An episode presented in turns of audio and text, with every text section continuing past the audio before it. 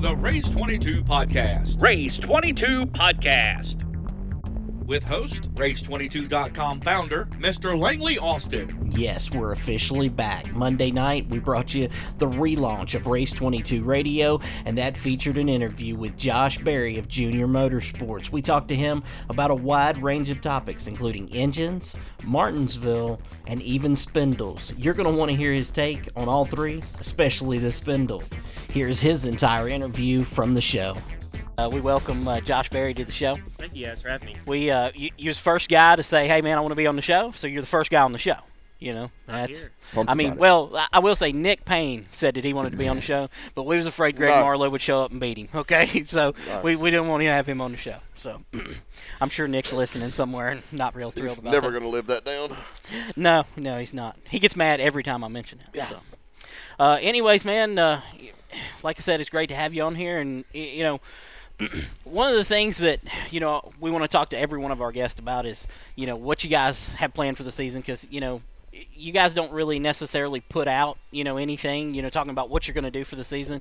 Um, so we we don't really have any insight other than assuming. So go ahead and tell us you know what you got planned for this season.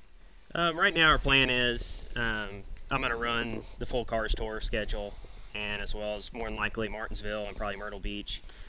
I'm probably scaling back a little bit over what I have the past couple years, just because um, we're lacking a little bit on the funding side, and uh, we're just kind of going a little bit dir- different direction with that. But we're still going to do a lot of racing. We still have another uh, young kid um, from California, Adam Lemke, that's going to drive 20 races for us, and we're probably going to have a couple couple other uh, drivers here and there once it's all said and done. But um, you know, it's just uh, just uh, how it is nowadays. It's so tough to find funding. I mean, you see that on anything. And uh, luckily, we have a really good partner with All Things Automotive that has you know been a part of our Cars Tour program last year and again this year. But uh, outside of that, we're probably not going to race a whole lot.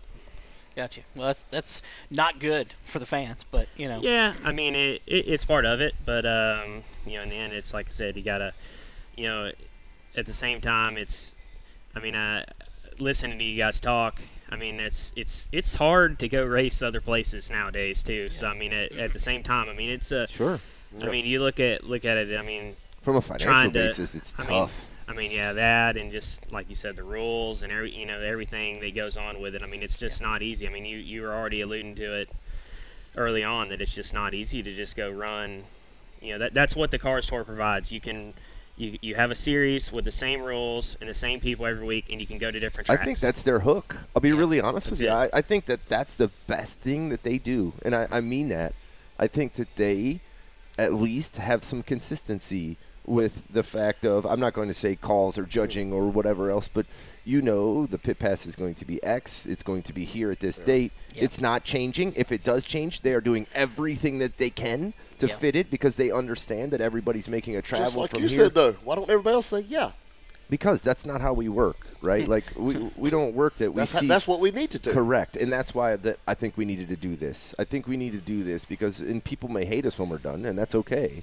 But all I don't now. understand is how how do we? We were talking about this off air a little bit ago. We have fifteen thousand people at Bowman Gray Stadium, and I've talked to three promoters in the last two days. Langley's been involved in one of them, and some people say, "Well, I don't want to race like that." Well, that's cool. I don't necessarily want to race like that either. But if that's what the customer wants, be it the fan that can bring the money to even a guy with high profile like you, how, how is that not what we're after? Uh, I don't want you down there beating your heads in. You know what I mean? I, I don't necessarily need to see a WWF match in it. Yeah. I don't know. I mean, one one thing that I've always thought ever since, because I grew up racing in Tennessee Sure. at, Na- at Nashville Fairgrounds. That's kind of where I watched races, and then moving out here, I think one of the uh, biggest differences I feel like is just the lack of support divisions. You know, I mean, I remember when I was younger, you know, 12, 13, 14, 15 years old, watching races. I mean, you had races on the quarter mile at the Nashville, at Nashville. You had them on the five eights, and I mean, you had 20 street stocks, 20 pure stocks, 20 front runners, 20 legend cars, and I mean, those were the best races of the night. And Sure. around here, there's just there's just nothing really. I mean, like I remember Nashville used to have to run when they went to the and it's probably I haven't been there in a number, number of years, so I, I can't really say if it's still successful or not, but I just remember back then, you Oh, know, they still packed the place. they, they ran late models before you know trucks and sportsman cars because everybody would leave for the late model race you know and I, I think that's something that some of the local tracks around here lack i think because you have your super you know you, the Cars Tour or even you know in the past where uara you have a late model touring division and i just think that i mean i, I would like to see hickory pay a 2000 win street stock race every week how many people would build street Yeah, stocks and bring them out for there and sure. beat the hell out Yeah. of each other For sure. i mean i think i mean that's what I was just think at Dillon. They had 50 of them I mean, down you there. look and at It was Bowman like Gray. amazing. I mean, yeah, the the modifieds are all, all you know. I mean, but still, the other divisions are just as good. Yeah. there's just as many rivalries and, I've and said every, racing in most tracks series. I go to, a mini stock race is the best race of oh, the night. Mini It- stocks or street stocks almost every day. almost every Listen, track you go to. Nobody Pay wants to see let 'em put on a show. eight Yeah. cars. We talked about this earlier a bit. I think maybe before you were here. Nobody wants to see you go over there, and there be eight cars, and you completely toy with the field from a half a lap in front of them, and nobody like that's terrible for the sport. It's great for you, N- uh, that- and that's what you're supposed to do. That's your job. You're doing it perfect. But as far as we can't, I don't know what we got to do to get more people to be more Do what engaged. Langley did. He, he black flagged leader at Franklin County. If you got Yeah. a big lead, he'd Yeah. black flag him. To- Tony Hausman, great example. He was leading a U car race one night, and I we had a caution, and I walked out on the track, and I told him, and I'd, I'd been telling him slow down. You know what I mean? He's got a mile lead. Just make it look good. You know what I mean? Don't kill him. You know what I mean? And I told him, I said, I said, hey man, you got an oil leak. He said, I do. And I said, no, but you're about to. I said, do not leave the field, and he stayed right there with him. Won the race. I mean, it, you got to have a show. Right. At the end of the day, it's your job to dominate, and it's the promoter's job to make sure you don't dominate. I mean, that that's it. I don't. I don't necessarily disagree with that. I think. I, kn- I know that y'all are alluding to Motor Mile. I think that's one of the, was one of those problems. I mean, I've been there nights when it goes 150 laps, green flag, and Yeah. and then they go right on their website. You know, colossal victory for Lee Pulliam. He wins by 17 seconds. I mean, that's like you said. That's great for Lee. That's great for me. Whatever. Sure, right, but, it's not good for the whole, Who's right? going to come watch that? Right, No, right. I mean, No. I just, I mean, to me, I think that's really was one of the bigger problems with them was just, and it's just the fact that Philip and Lee are so good there, and then that's what's kind of hurt But it. It's always somebody there. Yeah. Somebody always dominates and really kills the field, and that's. I, I do think that they've made this part public that there is no qualifying at Motor Mile, I've heard rumors. and Yeah, I heard that you draw for too. Well, they positions. drawing numbers? Yep, Yep. you draw for positions every race. That's awesome. I, I, and I agree. It's totally. out- They are the some of the changes that they're making, and I don't want to let all the cat, you know, cats out of the bag because I don't know that they have because I don't know what's public and what's not. Um, but some of the things that they're doing is good for the racing. Like you going to Hickory and starting in the back. I don't know if bonus money or whatever it Yeah. was. I mean that was awesome. I, I, even though I mean y- yeah you killed them, but at the end of the day at least they got to see some passing on, on the way. Got to Yeah. have that. We've got to have passing. We're trying. We're trying. I, and I do think that some places are trying. I, I, I will tell you one racetrack that I am thoroughly impressed with how the racing's been, and that's South Boston. I mean that place. Every I went there Yeah. three, well, technically four times. I showed up. I went to Oran- uh, Ace for the uh, Cars Tour race, and then left as soon as the checkered flag flew, and got to the last uh, 40 or 50 laps of the second twin. And those races were awesome. They're side by side almost every lap. I don't know if it's the F50 tire. I don't know if it's their two tire rule. I don't know what it is, but the racing there was spectacular. Hey, you didn't run up there any this past year, did you? just a Yeah, I full didn't think race. Yeah. I think it's I think it's that tire, and then the pavement's finally coming in now from when they when they paved it a few years ago. Whenever. The racing's spectacular. Yeah. Yeah, I mean, really it, is. it was repaved, and then now the bottom grooves ran on enough that it's actually losing grip. So, like in our race, the groove just kept going higher and higher as it cleaned off. Make speed. Yeah. I mean, that's the biggest thing with a lot of the tracks around here. I mean, even like Hickory. I mean, Hickory's a multi-groove racetrack, but Yeah. it's never clean enough Right. to race on it. Sure. I mean, you, that's why, like, if you ever go to a tour race or a pass race or something, like, watch the last 50 laps, the groove's wider and wider and wider and wider. I mean, that's because it's finally clean enough that you can go there. You know, for a normal Good point. normal show, it's just not. I mean, you can't. Yeah. I mean, it's just too dirty to run on there, and I think, you know, obviously they a nice facility, and it's Oh, for and sure. then I think um, I don't know how I feel about the harder tire thing, but I, but it, with all this talk about cost, I mean, I would say the number one, even for for us, when we look at what we spend for a year, tires is the one that always st- you just say, 100%. "Holy cow, we spent Yeah. that much on tires." So I mean, anything you can do to bring the tire cost down, I think, is going to be a plus. You know, and if the racing's good, then it works. Do you know how much you spent on tires last year? No, I don't. I'm mm. not. I, I did.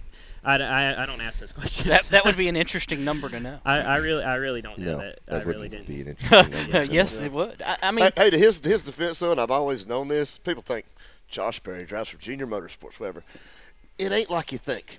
Trust me on that. He's got the same five guys he's had for the past ten years, But wait- and they work on the car all the time. and They know what they're doing. They're just like anybody else. There's six or seven more teams that's spending way and more that's money something, than he is. That's, Way that's something that I really is. told Langley that I wanted to do. I I I want him to tell us his normal day or normal week. I, I get a chance to be in front of so many young people, people that are 13, 15, 17, adults, whatever, that are involved in racing, and they call me and they want to know, hey, well, man, I, I just unrolled my car. It's now Thursday. And I'm not saying you got to unroll your car on Monday. It makes you win races. But I just rolled out It helps. on on Thursday, and it's 8:30. Can you give me some springs to put on this thing? And I think to myself, I wish you know how beaten you already are, Yeah. Because you have no idea how hard guys like you, guys like Lee Pulliam, Chad McCumbee comes to mind down there, and how hard them guys are going already. They've they've beaten you. Yeah. I mean, if so, as long as something doesn't happen, you're tenth on back to them because th- there's not a there's a reason those guys continue to win over and over. So that's one thing that I want to do. I want to bring more people that don't know you, Josh, or don't know whoever. I want them to know how much you grind during the week because they only see the man. He's walking around with his JR2 stuff on. We doing this up, you know, and and, and and it's not it. That's No. not the grind. That's not the real life of what this is. Yeah, I mean, I'm in a been in a very fortunate position, especially the last four or five years, that I'm actually I work for the Lakeville team. Sure. You know, we have a couple other employees along with myself. So basically, and we have three cars um, working on a four car. pull your mic up to you there a little bit. Is that a little better? Yeah. Yep. you know, we have uh, three cars working on a fourth car, and basically throughout the season, my job is pretty much aside from the development part of it with our other driver is to maintenance and work on my own race car. Yeah, see, I mean, and that's something I want people to know. I think people think, oh, he just shows up with his helmet and goes out there. At no, no, Myrtle no. Beach, there was That a crowd. They changed the motor. Was that the fastest motor change I've ever done in we your life? uh, the one at That the one at Myrtle Beach. Wake County was Yeah, Wake County. Oh, with Wake was County? Like, Because Uh, I had I other drivers that was like, I've never seen nothing like this in my I remember life. that was They got practice. I mean, now I think I, I, that was one time that I can really remember of people up to me and being like, "Wow, like I never knew that you could, you know, go under there and." I But mean, it's the just- same thing over and over. If you look at the guys, most of them that dominate through the deal, they they follow kind of a certain path. That Yeah. th- there's just there's not many. I know this will annoy a lot of people also, but there's not there's not tons of kids just rolling in there with their helmet bag and just pounding everybody's eyes closed. And I think everybody gets confused about that. I think this we're in this deal where you can buy it, you can buy it, you can buy it. Well, great. I mean, Jay and I get our tubing. Jay, I could buy it. Right, Jay Hedgecock and I get our tubing at the exact same place. Yeah. Right? I, I, it's not. I just don't understand why these. There's there's a work ethic that has to happen. So I mean, that's what I want you to. You know what I mean? This level of racing is the most competitive, I think, I agree. at you know, versus, I mean, especially, I mean, maybe not Cup, maybe not Xfinity, but I mean, this is the most competitive. I mean, I think that's why you see, aside from their age, I mean, a lot of these younger drivers come in and this is maybe like their first real, Sure. you know, shot Taste at of running it. something. I Yep. mean, I, but it's it's hard to win because you're everywhere you go. I tell these kids that drive for us. I tell Sam, Anthony, all of them. Um, that have drove for us that you're racing the local heroes everywhere you go. I mean, you you're go. not going to roll into South Boston and and uh, kick Philip Morris's ass. You're not doing Yeah, It's that. not no. gonna happen, You're not you doing know? No. So and and but when it Philip comes to the- Morris six, seven years ago went to Ace Speedway trying to win the national championship. That's me Oh, to yeah. drive one of his cars. He finished about sixth. That was embarrassing. He finished about sixth both I mean, races it's tough, because they're no locals. Where you go. Yeah. I mean, it's so. I mean, in the preparation part of it, I mean, it's even this is. I feel like even changed so much, of course, of that I've known, and I mean, we, I mean, I can't operate like that. I mean, I, I like Monday, my car is clean. Sure. You know, you're moving on. You you got to make a plan. I mean, now it's almost getting to the point, even with us, like we've been together so long that, and we all know each other so well and work together so well that I mean, we're working a month in advance. Sure. You know, I mean, we're like our car is 95% ready to go to Southern National for the first Cars Tour race, and it's a month. But we're working on Orange County. What are we going to do for Right. there for that big race, the third? You know, so I mean, you just, I mean, it's without a doubt. I mean, you got to be prepared, and it's so, you know, it, it's it's different game than it was 20 years ago. Yeah. During race season, what is a typical day for you? What time do you get up? What time do you go to work? What do you do during the day? Kind of explain that to us. I get up about seven, and then get to work at eight, and work. You at we work- seven at night? Yeah. I've never seen seven in the morning. yeah. There's one seven of in the morning. Yeah, there's Dang. two of We them twice a day. I mean, we I don't catch work, the early one very much. we typically work eight to five at our shop, and and uh, if we got to work later to get stuff done, we'll work later. If we are in good shape, we might leave a little early, but for the most part, that's our that's what we do. I mean, and and and we obviously clean and repair and maintenance the cars, and I, I set up my own car, and the other kid Steven that just walked in here with some beer. Um, uh, he sets up the uh, uh, nine car. This year it's going to be a different number, but and you know we have a manager Brian Schaefer that works for us, and he keeps us all getting along and on the right track, and and that's pretty much how we operate. Y- Your man brought Zach Bruinger and beer. Yeah. I mean, they, they were bringing a good time with them, weren't they? You can't get more messed up than that right there. well, we were talking about today about what our topics would be, which we've actually already. I, I'm impressed with even the fact that we didn't go straight to Martinsville, straight to Motors, or straight to Spindle. So I'm actually enjoying this pretty good that we're, we're talking about Well, that. we, so. we're definitely We're gonna there. Get I, I- there. I, mean, thought about it. I know we'll uh, be there. one- yeah. One question from the uh, from the thing online. Let me find it. I just I don't know where it went. Um, Matt uh, Cheatham wants to know. uh, You know, we know you're running Martinsville. Are you running the Triple Crown, or are you just running Martinsville? Um, I'm not. To you know, especially with last year, with how well we ran at Martinsville, it kind of has crossed my mind. I, I think um, with the situation that we're in, it's probably going to be more of a decision once it gets closer. I think if we if we have a good start to the year and, and don't tear up a lot of stuff and you know had a good run, we'll probably probably try to make those races. If but if like I said, if we if we don't have a great start to it, we probably won't be there.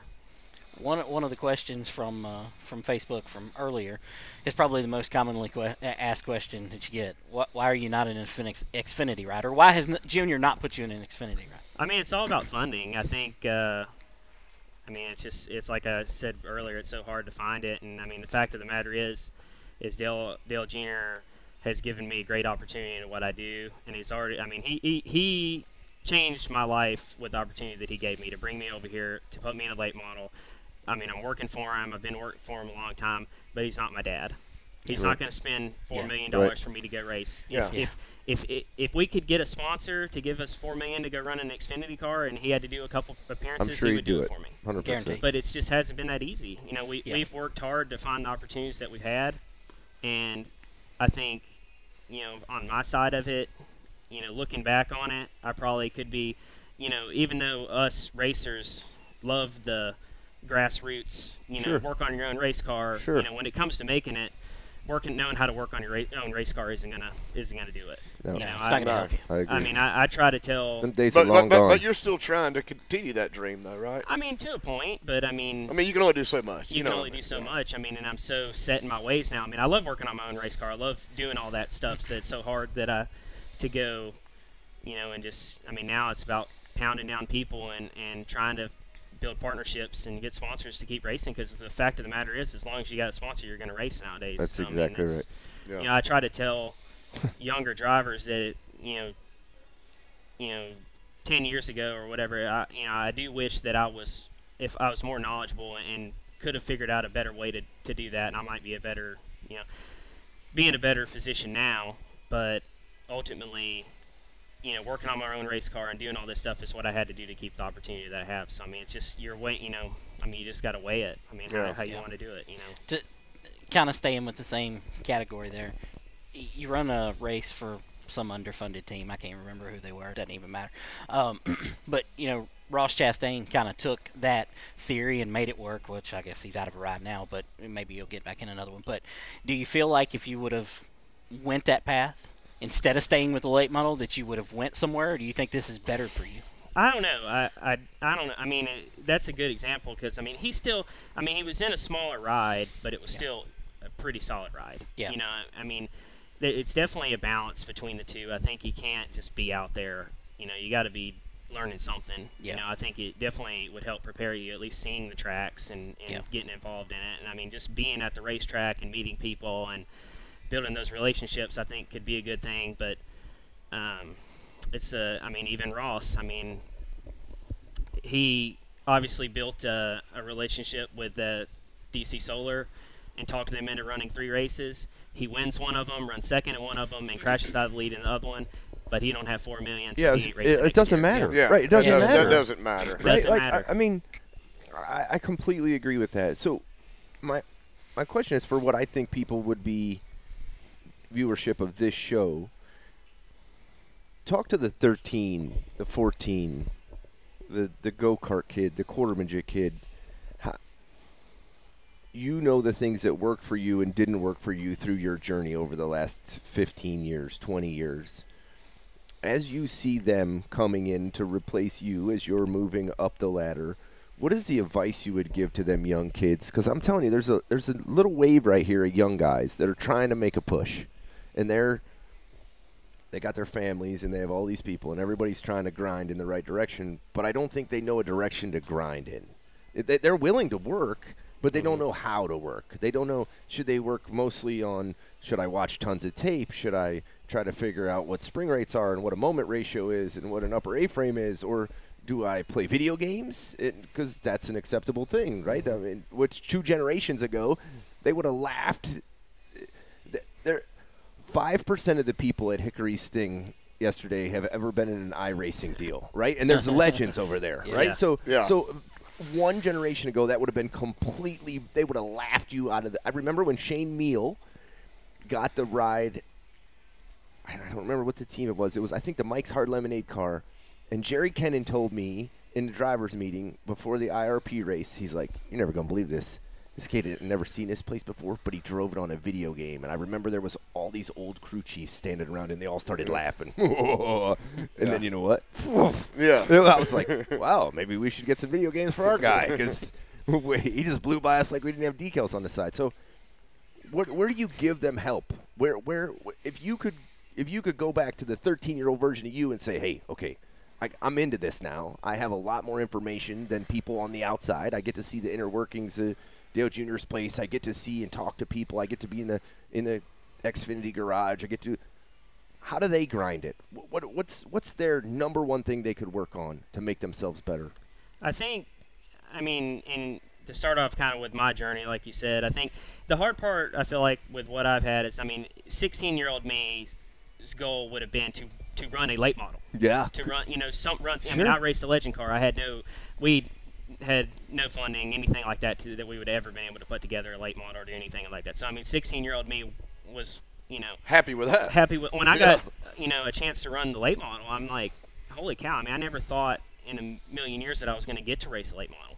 And then and then you know quickly after I moved moved here and become I mean really it was just about keeping that opportunity you know and, and um, you know now and then it's like it sneaks up on you. It's been four, five, six years, and you know now I'm 28, and I wish I would have maybe done some things differently to that would have possibly helped me get a better opportunity at a higher level. But ultimately, I've still done a really good job for myself. You know, so I think that's a you know it's a, just a unique situation with me. But I mean, for the average racer, I think as you know if let's just say you're not necessarily you know really really concerned about funding to, at the late model level. Sure. you know let's I mean? right. So you're you're a limited Um, guy. Let's let's put it this way. You're a limited guy that bought a car in the middle of last year. He tested, and now he's going to go to Greenville Pickens for this ten thousand to win race. What are some of the things he should be doing every week to help develop himself? I mean, I think the simulators and stuff like that definitely help. I think, um, I think I felt like your question was a little bit more towards like a younger, Sure. younger driver. Yeah, you know, that's that what- that's- maybe that's what I maybe am. working with a team. Yes. you know what I mean, something along those lines versus like the Saturday night short tracker. You know what I mean? Well, But, they all.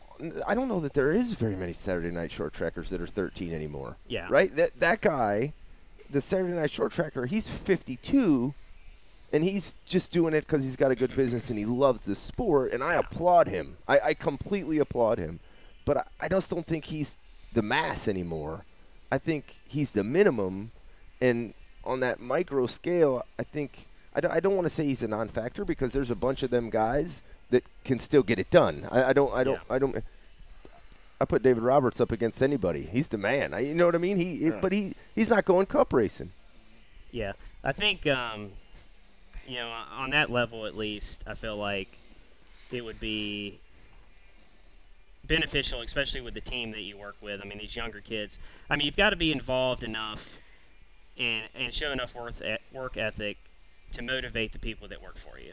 You know, I mean, that's what I've always tried to believe in. I mean, I've always tried to do work hard enough and do a good enough job to make people want to work for me. You know, I mean, that's Sure. the big thing, especially for for the you know you got to be invested. You know, you can't just mm.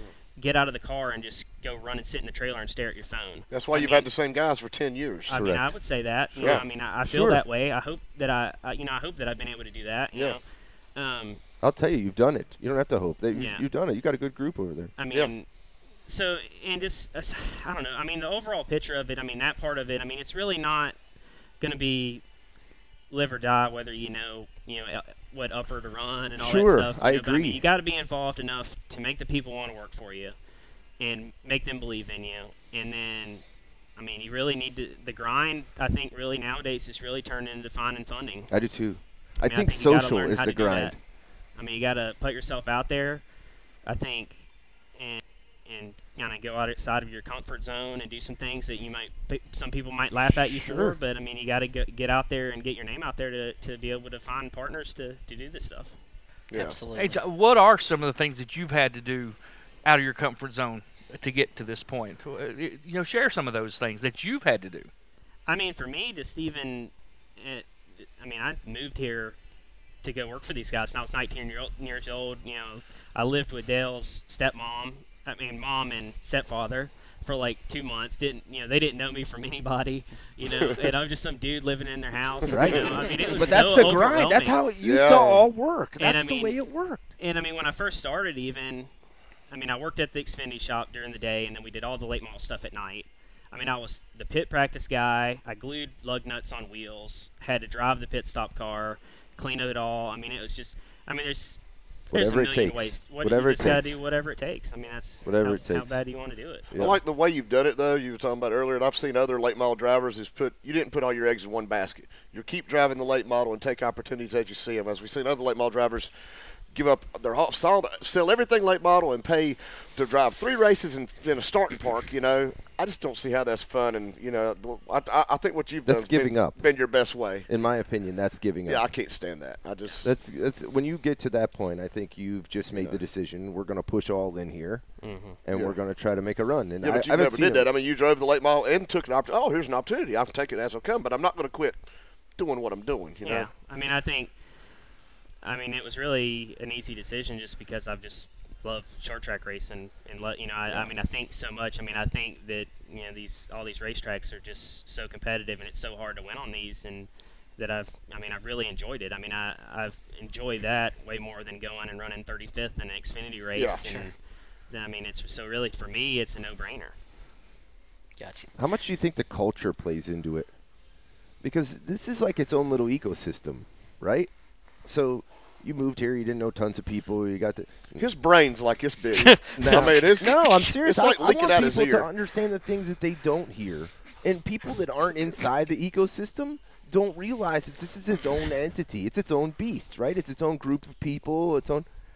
How big of a part do you think that plays? How how deep do you think you have to get inside the groups in the mass of of racers or other friends that are tweeting or sharing or you know what I mean? I mean, I think at, at the level of the top three series, I think it's pretty big. I mean, because you even see you, you see all these people that kind of bounce from ride to ride, even in the smaller teams. Right. You know, I mean, that, that they know somebody at each team. You know, they can figure out ways to make the deals happen. I think so. It's even harder to, and a lot of and, and the people that work on those teams laugh at me. Sure. You know, they think I'm an idiot. right. Sure. Hundred percent. That's why I wanted to say it. Right. you know what I mean? So Yeah. and it's on such a different level that you know, I mean, th- those people think like, why would you race a late model when you could go race an Xfinity car and you know run last and Yeah. put Right, no. 40 lap old tires Right, on, no, on pit stops. right. you know, I mean, I don't know. It's just it. I mean, you're right. It is different. I mean, but once you get, I feel like that's why it's just hard to bounce back and forth between the two. I mean, kind of once you get in that system, You got to be in that system. you got to. I mean, that's and it works. I mean, you see people. You know, I mean, like Corey LaJoie. I mean, he's went from, you know, the worst worst ride, and he's steadily made opportunities for himself, and and along the way, met and and developed partners that have helped Sure, do that. sure. You know, I mean, it's that's his grind. That's what he wants to do. Sure. You know, he didn't want to race. I mean, he could have raced late models for ten years, but Yeah. you know, that's that's not what he did. So. And he busted his butt, didn't pay no money. I mean, he went out and talked to people and made it happen Yeah. too. You know. Right. So- Uh, bouncing away from the serious for a moment, uh, Randy Weaver wants to know Oh, come on. who sta- who started to come on phrase, you or Herm? Who, I, okay, I, I I did read that comment. Who is Herm? I'm like a- Herman I'm a- Jr. I guess. I I, don't- I, never talked to him. I don't Herm I know. I, I have no. I didn't I would have it assumed I- it was Kenny Wallace. I don't know. I don't know. Oh, I don't know. I, think, read um, that and I didn't know I what it was. remember. It, it's Randy Weaver. What do you expect? yeah, I don't. I don't Guy's a really legend. remember Yeah, he is a legend in his own mind. I remember it coming about some in the time when he uh, was working with Daniel at Kingsport. I think you know, I, I think every now and then we would show up and watch Daniel and hang out with Randy, and I guess that's how that's how he took it over. I don't know. I remember at Junior Motorsports for the longest time when I worked in the Xfinity shop. That was everyone said that, and everything was related to big time auto racing. So I think those Yeah. two he kind of took on, and then he took You'll to have that Tennessee, and, you auto know, that was fresh content over there, I guess. Anything's fresh content over there. Uh, Uh, you mentioned Martinsville earlier, so let, let's dive in there. Um, my first question is, you know, first off, you know, I appreciate you untagging yourself, you know, from that post about you know becoming a villain, but you know, yeah. a- anyways, um, I, well, it uh, and I think he, a lot of times you tag my personal one. Yeah. man, I get like 50 friend requests Right I get away. confused. And- it's and, my uh, fault. I get confused. It's me. I know that's my. I mean, somebody probably thinks I'm a real asshole for saying that, but I mean, I know what you mean. Well, I mean, but you don't necessarily want to be Facebook friends with all all of those people. You know Yeah. what I mean? That's Yeah. not what you're on there to do. But anyways, um, as far as being a villain, do you do you see yourself in that way? Do you see what other people see?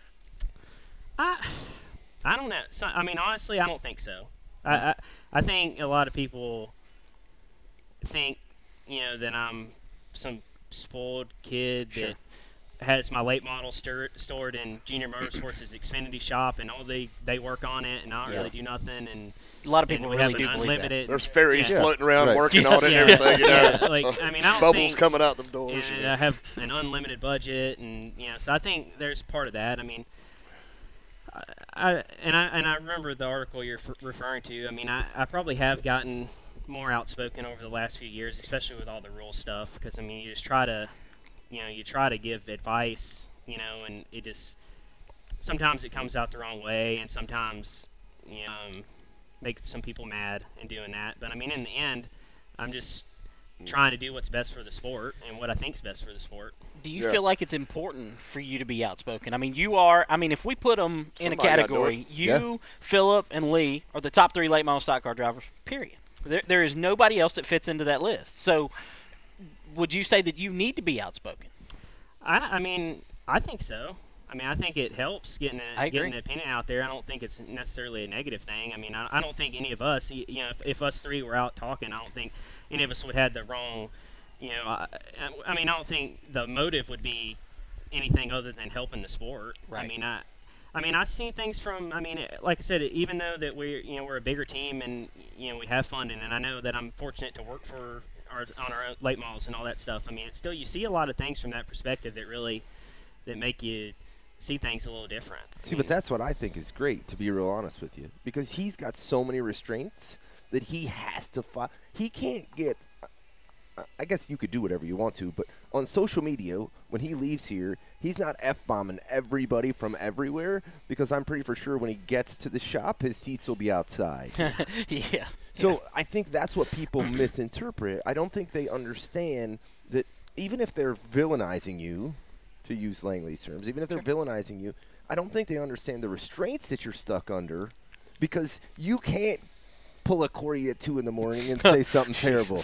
on social I've media. seen, I've seen I him pissed off. I've, I, seen- I've am not him pissed saying off. that. I'm not I saying Yeah, that. I But what talk I'm, to him all the time. I'm not saying that. But what I'm saying is he can't. He can't openly. He, he, I- ha- oh, he yes, has to I know, yes. constructively Yes. criticize with doing it, and I think that's a of that's maybe something that Philip or Lee doesn't have to do because at the end of the day, when they go home, their cars are out back, Right. and nobody's going to tell them. But they still no, are businessmen, and they still got stuff to Don't do. disagree, and I'm not Yeah. putting either one of them down. I'm just saying that that's another burden that comes along with this deal that you're in. I mean the I mean just everything related to the the money side of it with the motors and all that. I mean I just look at it. I mean like I said I I've done this long enough and really I'm I'm fortunate to still be able to do this without bringing my own funding, my dad's money basically, you know, to it that I mean I, I want to see the sport stay, you know, the cost of it stay somewhat reasonable. I mean I don't want to see it go crazy. You know, and, and I mean, it sure. seems like the last couple years have just been Yeah. Just been kind of out of control with it. I mean, so For sure. I'm looking at it from the side of not what's best for me or junior motorsports, or just what's best for it in general. I mean, I don't think Yeah. you know. I mean, uh, You're 50 years old. You'd still like to go to Hickory and, and, and see late models running on Yeah. the track. You know, Yeah. there's people still racing here. yeah, pretty much. Yeah. I mean, that's it. And in the direction they have been going, that's probably not going to happen. I mean, it's probably not going to be late models, right? I mean, if you look at if you look at dirt racing, I mean, like with Raceway, they just basically did away with their late models because the cost had got out of control. You know, so they have a few races, I don't know, four or five a year Yeah. with them, and that's it. And that is the direction in which we have been heading. And you know, I, I think it's good that you've been outspoken. You know, I know you were outspoken against the spec motor. You know, from day one, I believe. Um, yeah, I mean, the that the motor part of it. Like I said, this is me seeing it from our perspective. I mean, the spec motor for us is not financially reasonable for us to do. And we run we run two teams. We have funding, all that. It does not make sense to run spec motors. Who every who week for does us. this spec motor help? I, I think it helps a guy who already had a you know That's- built engine. I think. it and I- and. I- Yeah, but is, are there any of them left? Because two Yeah. years ago, you could buy a nice built Clark motor cheap, which were great motors, and I don't mean that badly, but it just drove the price to absolute nothing. And by the time you were done, you still had more in it than what you did the crate motor, and you got less durability. So how did you win? Who who actually won there? I mean, I can't. I- I, am yet to figure out who. I don't know how we got to where we Right. got. That, that from where you know i mean because if you just think about it all it's just i mean the whole the whole motor thing i don't even know how we got to where, We, where we got there with because it was the wild, wild west. I mean, pretty there was much, literally nobody at the top I agree with you. governing. I agree with That's, you. that's what it was. I mean, but I there's get- we still have that. Uh, sorta. The tracks have at least got themselves together and said, okay, we're, we're going to make decisions. Even if we do something a little different, we're going to collectively try to make decisions. And that's what they do when they have their operators meeting. Um, Why don't you go ahead? We had a little bit of that discussion earlier on in the office. Why don't you go ahead with that? I don't know. If Langley put it do- all out there. Nobody's talked about jack nothing in four or five years about the rule thing. We got people that's over NASCAR just because they went and raised their hand and said, "Hey, I'm going to do this," and all y'all listen to me, you know. And um, and I've said that before.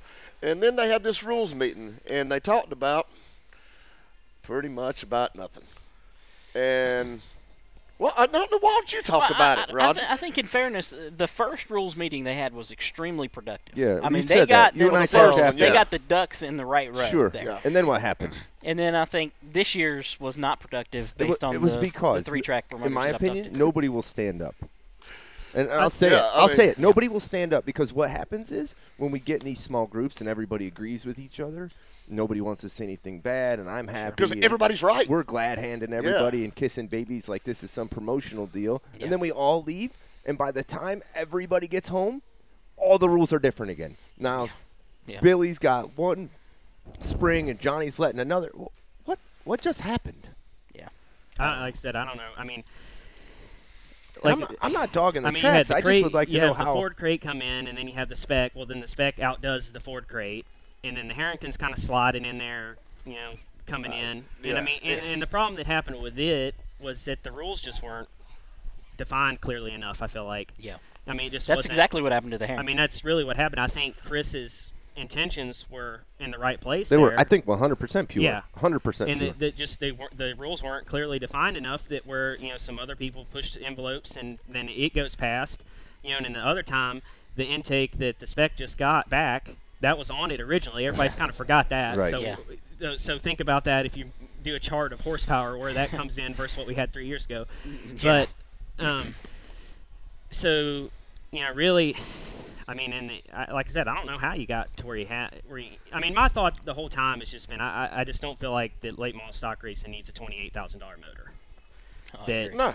that needs rebuilt 1500 every 1500 to 2000 laps and the way i see it you need at least two or three of them Right. because they take so long to get Right, rebuilt and right. every time you send them back they're 10 or 12000 and on top of that you know we're basing like martinsville for example since we are trying to head that direction Sure. we ain't got but- there yet. but I I'm not going to name names, but you know, I'm our car A ran right with me in the straightaway, and he had a spec motor in, and then car B I yanked him two car lengths. So which Sure. spec motor are you basing the rules off Right. of? Right. You know, I mean, because there's just such a wide range that you can do on those motors that really, I feel like, in that particular package, you almost need two setup. You need a one setup to run a Martinsville straightaway, and then you need one to run a Langley straightaway. L- Let's so be clear. When you say twenty-eight thousand dollar motor, whi- which engine are you referring to? The spec motor. So you, I believe. I mean, I feel like priced it to know that? I mean, not directly because it, it's not an option that we're you know that we've looked at. But I mean, I, I believe that it can quickly get to that point. Yeah. Interesting. Because there's a whole lot of other Wait, but numbers there's- And, and, I'm, that and like I come said, out. somebody might comment and say that's not true. That's not true. I, Oh, there I will don't be. Yeah, I'll I mean, spec I'm just, support- But wait a minute. Hold you. I on. mean, I'm just N- not to that- completely. It's like I said, for us with our team, we run two cars. We run 20 races a year with two cars. It does not make sense for us to have those motors, and we're Junior Motorsports. So how does it make sense for the? I, I don't Yeah. understand. I don't. Right. That's just where I'm at with it. I mean, I just don't. I don't see it. But the Harrington, will, all this, all the crates will get out of control here again soon too. Because it's already happening. It's already happening that people are taking motors and having punched as big as they can punch them, and we're going to use the blocks for X amount of races, and we're victims of our own circumstance. I understand, Sure. understand, mm-hmm. but I just don't see how we expect a customer, meaning a customer of mine, a customer of racetracks, a, a, a person that wants to race, how we tell them you got to spend sixty-five thousand without a truck, without a trailer, without one single tool, without you got a car with a battery, a motor, you, you have no spare anything. How do we tell them a this is where you start? start. Th- It's it's. I I think you're in trouble. Yeah. Uh, the cost of entry is too high. I mean, uh, wh- like for example, to again using us as an example. I mean, when we went to go run Hickory in, in 2014, we ran the full season, and we ran the whole season on one 604 crate motor, and we put valve springs in it other time. And then if you look at the end of that year versus the year prior, in which we have built motors, and we never went above and beyond with getting them rebuilt. I mean, we pushed them probably too far. And I mean, just you look at the numbers, it's just not even in. I mean, so okay, so then you got 15. And it's like, okay, well, we need to get these built motors redone. And then they're looking at us saying, well, why would we do that when we can just run our crate motors at Hickory? Right. But Yeah. so many people just have the complete opposite look at look as what I do there. I So mean, do you just- think they're going in the wrong direction by getting rid of the 604? Because it's gone at the end of No, this year. because it's already gone. Right. Really, I mean, it's too late now. I mean, Yeah. I think the I think the enforcer is a good, you know, I mean, price wise, I mean, you get it's more power and it's more affordable. So I mean, I think it's a good compromise between the two. But I mean, I think eventually the six up gonna. I brought it up at Myrtle Beach and got body slammed for it, but I think you should have Harrington and you should have Robert and Charlie Long, and they should be their engine. It comes from them, sealed. With They're the Ford. responsible for the parts in it with the Ford. Now you have two independent guys, both good at their crafts. You have a Chevrolet guy, you have a Ford guy. You've given them both equal footing. They're both top-notch businesses that have high integrity, and I think that's one of the ways the Super has been so effective. The Super was suc successful because you put the bond up, and if your stuff was wrong, you were wrong. So it kept the motor deal at least a little bit under control. Yeah. Because the guy building it had some stake in what was happening, Yeah. and he didn't want to give up. So there was accountability. But once that motor leaves Robert and Charlie's or or Harrington's, God knows what you got then. Well, I mean, that's what happened with the Harrington 100%. I mean, it was uh, what ten thousand five hundred dollars. I mean, is that what it was? I don't remember believe, what what was like it, that. what is it bill from him? I thought it was more. I thought it was more than that. Completely done from Well, uh, him. now it is because Yeah. they had you know tariffs and all that other crap, Right. and it it drove the price. I mean, price. I think it's, I would say 15. I think that's not Yeah. being, you know, too. I mean, I, I, and I think 15,000 is pretty. in, I think. I just like it because it's durable. I mean, it's just durable. He, he had a couple problems, the Chevrolet Harringtons. He had a couple mm-hmm. problems with some fuel pumps or whatever, but that thing is pretty good. I mean, it's been. I mean, I, I don't know. Like I said, I and even that about the engine builders, I don't know how you can necessarily cut all the others out. No, for know? sure. I mean, it, it, 'cause there's Especially so many out there. 100%. I mean, it, I mean, I, I don't have an answer. I mean, ho- I mean, hopefully where they're at right now is equal, and everybody's happy, and we can stop messing with them for about ten years. Yeah. But I don't know if that'll happen. Gotcha. So Oh. we never really talked about Martinsville. So Well, what let's did you do have? it. I I- was fixing do to it. say, I, uh, I we figured go we might as well Martinsville. go Do there. it. Yeah, it- let, let's go ahead and get to Martinsville. Um, man, dominated the race, obviously. You've had a lot of time to think ba- at it, look back at video, I'm sure. Mhm. Um, what's your what's your take on everything that transpired from your end? Um, I Well- mean, the race itself and the, just the practice and qualifying and the event. I mean, it was about as well. I mean, it's out of control. I think would be the best way to describe it. I mean, just all the rules and nobody knew what was going on and Yep. you know that part. But by the time we actually made it to the race, I mean, we had a.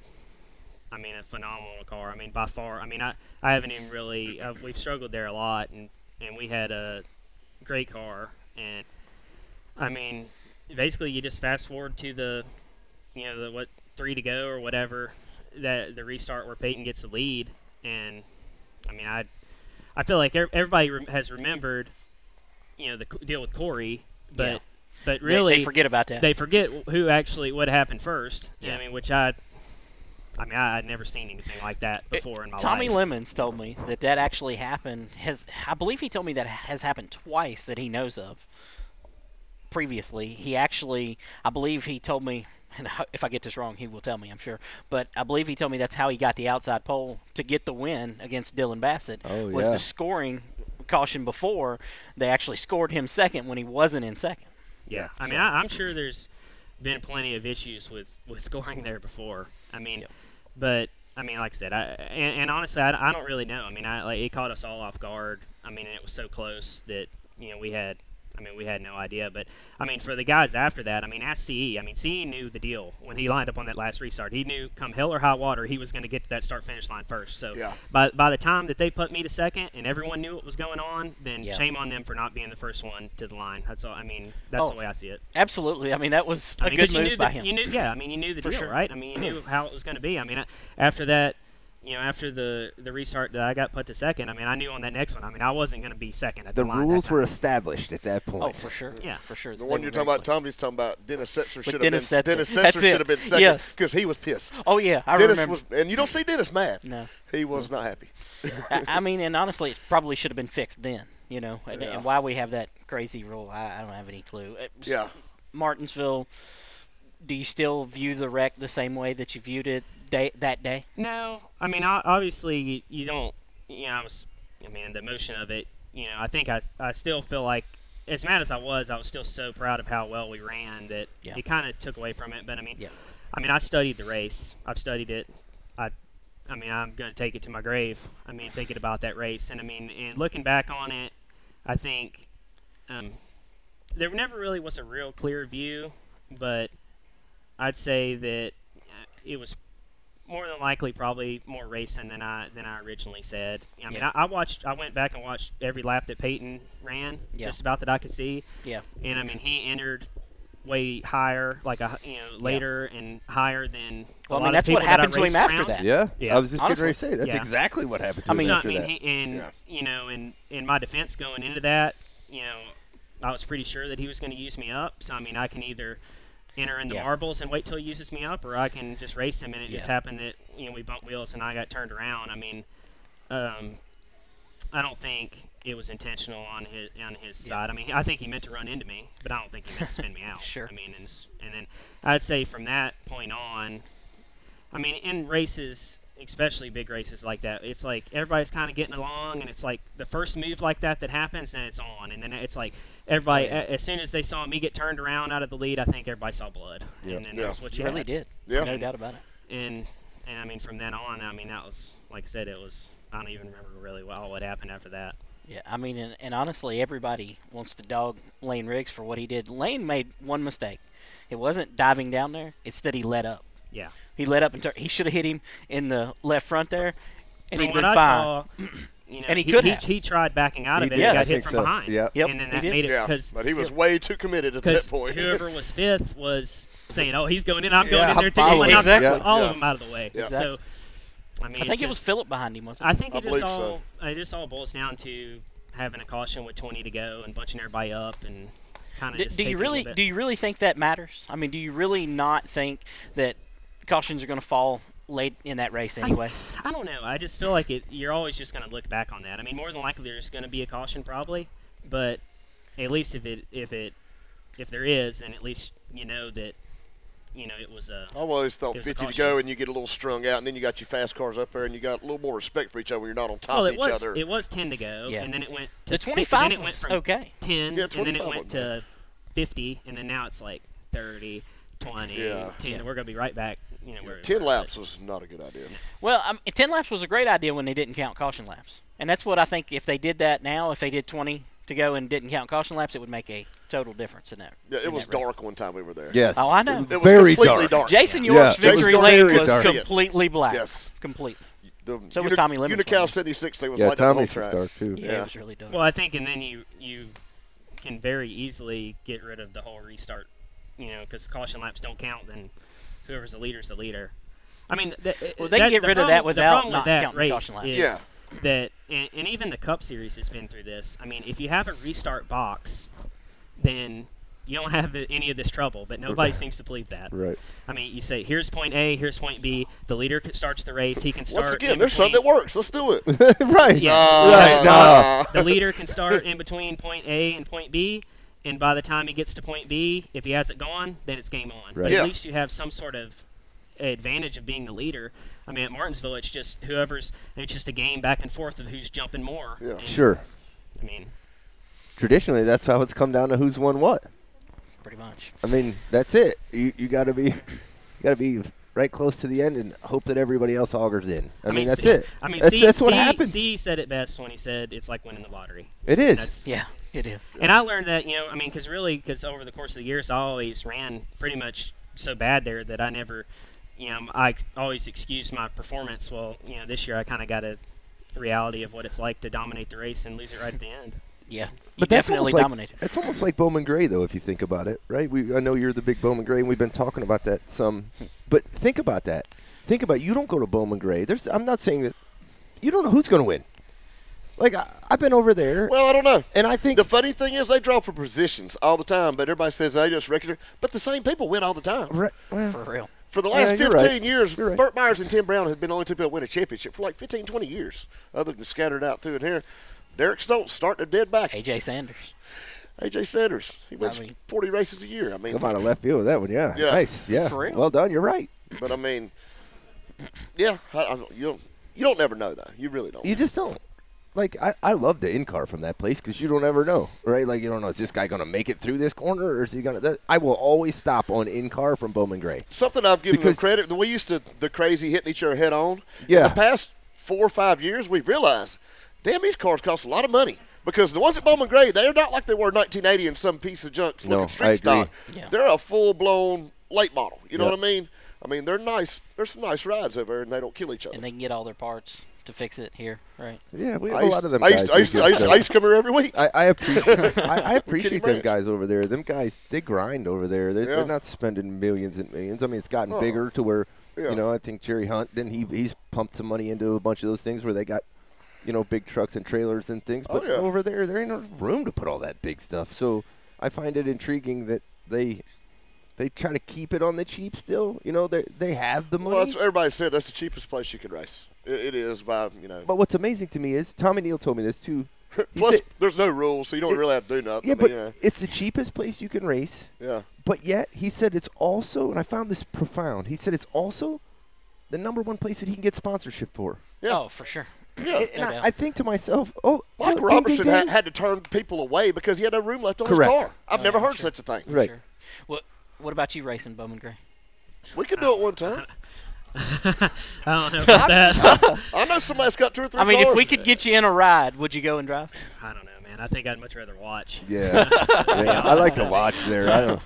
I mean, I I'd say that you're spot on. I mean, I think the I mean, it's a grind there. I mean, they race back Yeah. to back to back to back to back. So I mean, those Yeah. guys that are racing, and most of the time their bodies are tore off, and yeah. I mean, I know what it takes to fix them. So I mean, I know it's a lot of work right. Right.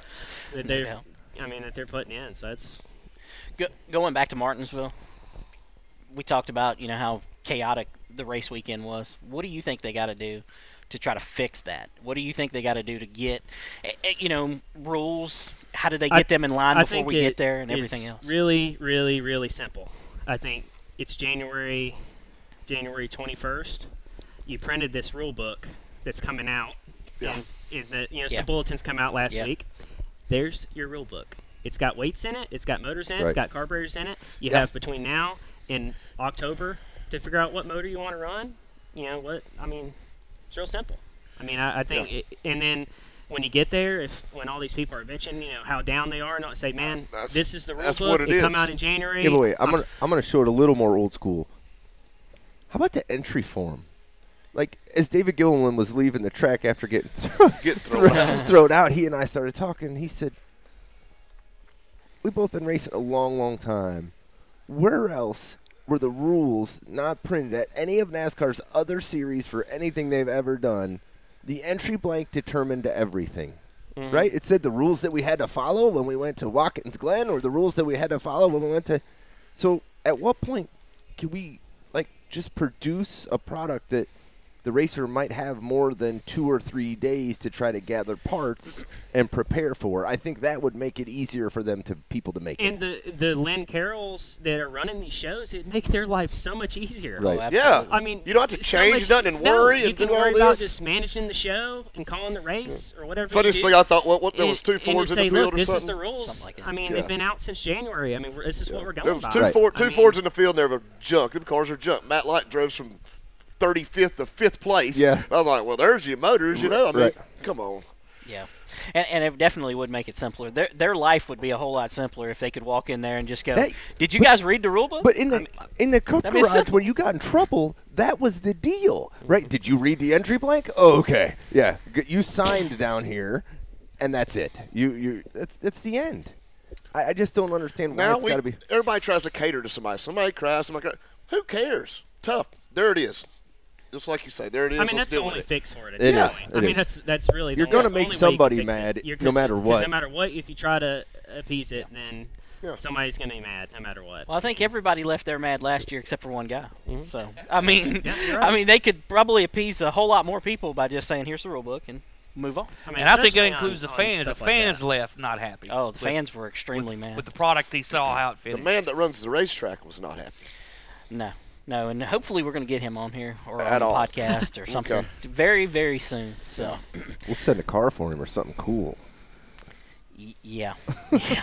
Uh, he can He'd fly be a- his helicopter I know, in. I- Okay, I- that's you don't why need I your said car. what I said. Yeah. I'll just go not ahead my and- car. I said we'll send a car for him. Yeah, I understand. Not Race your 22 car. will sponsor it. Race 22 ain't sponsoring anything. Got that credit card number. Wham! oh Let's yeah, slap I, I that need your thing. American Express. by That the thing way. is gone. I shredded that years ago. Dang, I wish wish I'd have kept up with the number. Um, I think that's about all the questions we had for you that I can think of off the top of my head. Unless you guys have have any more, I always got questions. well, throw them at him. Well, I like was- that. okay, so we did. We were thinking. Me, and- me and him were thinking. Okay, so our topics we got motors. We did that. I think kind Yeah. of. Oh, I got one more. Um, Martinsville we went over that. So I guess we got spindles left. That's- that's exactly that. what I wanted yeah, to ask. Yeah, we didn't talk What- about what's- spindles. Good. What's yeah. your you know thoughts on the spindles? I mean, obviously now they're not legal, um, but last year, well, go ahead, tell us. That rule did not outlaw anything.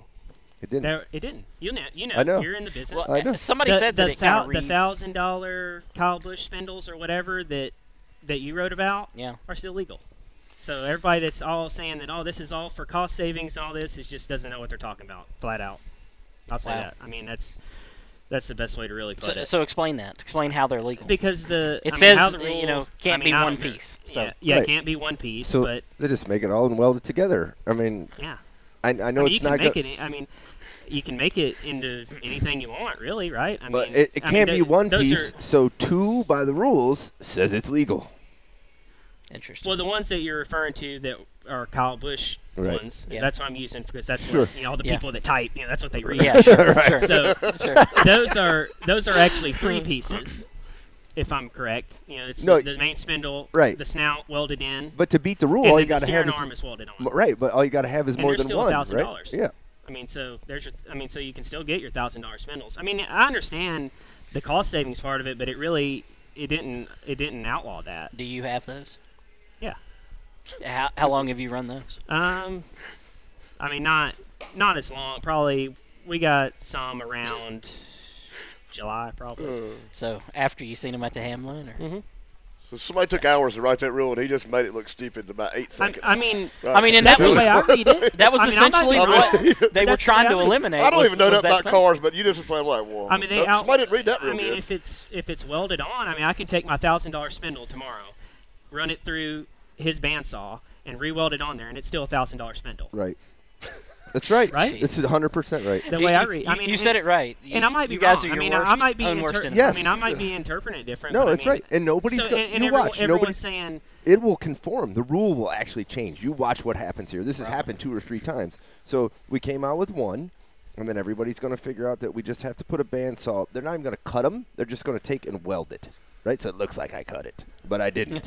right? that's that's what the junior motorsports camp's already doing over here. I'm not- high fives and all sorts of stuff. I over mean, I- here. I don't I mean. Ray I s- Charles can see what's going to happen here. This has happened every year. I saw I saw one particular comment on there that you know that was saying you know late model stock doesn't need thousand dollar piece spindles, and I don't disagree with that. But I mean, I, I don't know how you what you do about it now. I mean, I, You if you're can't. out It's there Pandora's box. It's and you open. can't, yeah. I mean, I, It's I don't just see this how is you. the same way we got to the motor thing.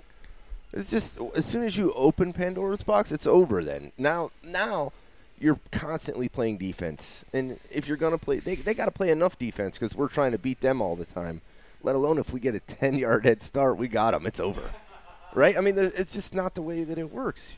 I mean, uh, that that whole deal. I mean, like I said, I, I, I agree. If if you and I and I'm not sure how you could or how you would write a rule that would eliminate the cost part of that and, and keep the cost down on it. I wouldn't be opposed to that, but what they wrote did not do that, from the way I see it, and a lot of other people see A- it. have you asked any officials? You Who do you asked ask? yeah, that's ex- the- uh, yeah. that's Who do you who do you ask? Fair enough. I mean, fair enough. Yeah, we, exactly. We asked the tour, you know, where the precision on it was, and basically they, you know, kind of said that there were not, they didn't have a position on it, that they weren't really concerned with it, Yeah. that they were concerned with the prices of tires and motors and stuff like that. And so, I mean, so I mean, like I said, I don't really know who you ask. I mean, anybody can tell you, and, and it's like he was saying earlier. I mean, you still got. I know people right now are, are calling all these tracks. I mean, right now it's saying, "Hey, what's your position on the spindle? Are you going to follow the NASCAR rule on it or not?" You know, and they're like, "Oh, well, I don't care." And then this other track over here Yeah. saying, "We're enforcing it." So I mean, then you're all like you said, I get- you got everybody I get four or five different calls a day from people at different racetracks, and I feel stupid because you don't know what little thing they have that not every other racetrack has. Well, hey, these guys are. Oh, okay, so you try to go through. I, it's a full time job just to stay up with the five or six tracks that our customers race at. What rules they're going to imply, and and then once you get down a path and they decide, oh, yeah, we decided that wasn't. Yeah. Now we go completely down another path. start And all I- over, Right, yeah. you get super confused as to what it is to where I, I wish I wish that that NASCAR would maybe take a little bit of the Cars Tour approach from the basis of I think the Cars Tour lets it go and play out organically a little more. They don't try to necessarily handicap all of it where they sit back and say, well, let's see how this goes. And and they may catch a hard time for it, but they may not. 90% of the time, NASCAR just copies their rule anyway. So I, I, I applaud their fact of, all right, well, we don't know if this is going to be a big deal or not. Let's not start the world on fire. Let's see if this becomes a problem. And then if it does become a problem, we'll address it as opposed to, we're not doing that. Everybody back. Nope, this is. It just turns people off, I think. and NASCAR just waits. The Cars Tour proves all their stuff for them, and oh yeah, we'll do it now. I mean, what?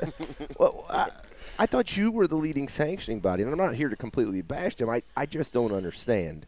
My cars will never get through tech ever again anywhere, any racetrack, Yeah. I'm sure. But I mean, well, that, I- so that's a question. That, so that reminds me of two two things. So one, I didn't understand if all after all this stuff at Martinsville, why did they not take motors after the race and go dyno them? You don't have to tear the guy's motor to a million pieces, so he's got to Yeah. pay to put it back together. too late. Take it. To, well, I know it's late. everybody had to But go did, home. did, so with all this stuff, Right. you know, did Made a bunch of rules 'cause they Did were they all check so different. anything at Martinsville? I don't know. I, I mean, because because we were sitting I was in gonna there, say, we yeah, were I sitting in there get in the media Josh Berry was not in tech after the race. Yeah, Yeah, I I understand. I don't. But did, did we were ever- sitting. I We mean, were that sitting in there in the media center, and after about 30 minutes, 40 minutes, It was whatever. the shortest number tech was, ever, wasn't it? I, I said to myself, I said, I better go out here and check and see what's going It on. was tech. done. You know what I mean? No, they loaded up and gone, man. I'm like, yeah. where's Usually, everybody usually at? we're there for a couple hours. yeah, Yeah. It was weird. It was really weird. Okay, so my question for you guys is, Huh. so I- so you I know earlier you asked me, you know, if I felt like the need to be outspoken on certain stuff, you know, for the for because blah blah, you know what. So do you think the fact of me being outspoken or taking a, a stance against a rule or a motor or whatever directly affects calls that I get at the racetrack, or goes when I go through tech or a situation like a, a Martinsville on a restart like that. Well, I mean, I don't think that call had anything to do with that, but I, I do think that a call could go against you based on what. I mean, I think Lee Pulliam's a great example. Lee Pulliam 100%. today is like, you know, the most PC person you'll ever talk to. Like when I call him to interview him, it's like. PC, yeah, man, love you, blah blah blah. You know, what I mean? and it's every yeah, they doing a good job. I think it, uh, it used to be, man, he just run off at the mouth as soon Yeah. as you started talking to him. And I think he learned that he really couldn't afford to do that, especially with having cars. You're in a different position. You you know, you're only driving. Um, I, don't- I don't know. I, I think it could go against you, but I but I also think that I mean, somebody's got to that's the do it. that I that I hate. I think Just 10, what I said. 10 10 years ago, maybe more. Now we're so we're, we're all professional. Everything's professional here. We Where? got everybody's Where? looking at everything. Where? Not in this room, Right. not ever. Um, but you know the sports professional, whatever. Everybody's filming something. They're not going to go. You know, ten years ago, we, they might get pissed and do something to you. You know what I mean? But I don't think as much now. I don't think. I, I think. Yes, I, I think I if do. You saw But here's what I'm going to tell you. our level, I think. I- you I- I think yes. Disagree. Yeah. I, I think that you will. I, I think you will get patronized to a point. But what I think is interesting is, I think that's when you know you made it. Because I think, and I'm not saying made it to where you've ended your Yeah. career and you're ready to retire and go off and have hundreds of kids. I, I'm just saying, I think that's when you know that you. The guy that sucks catches no flack.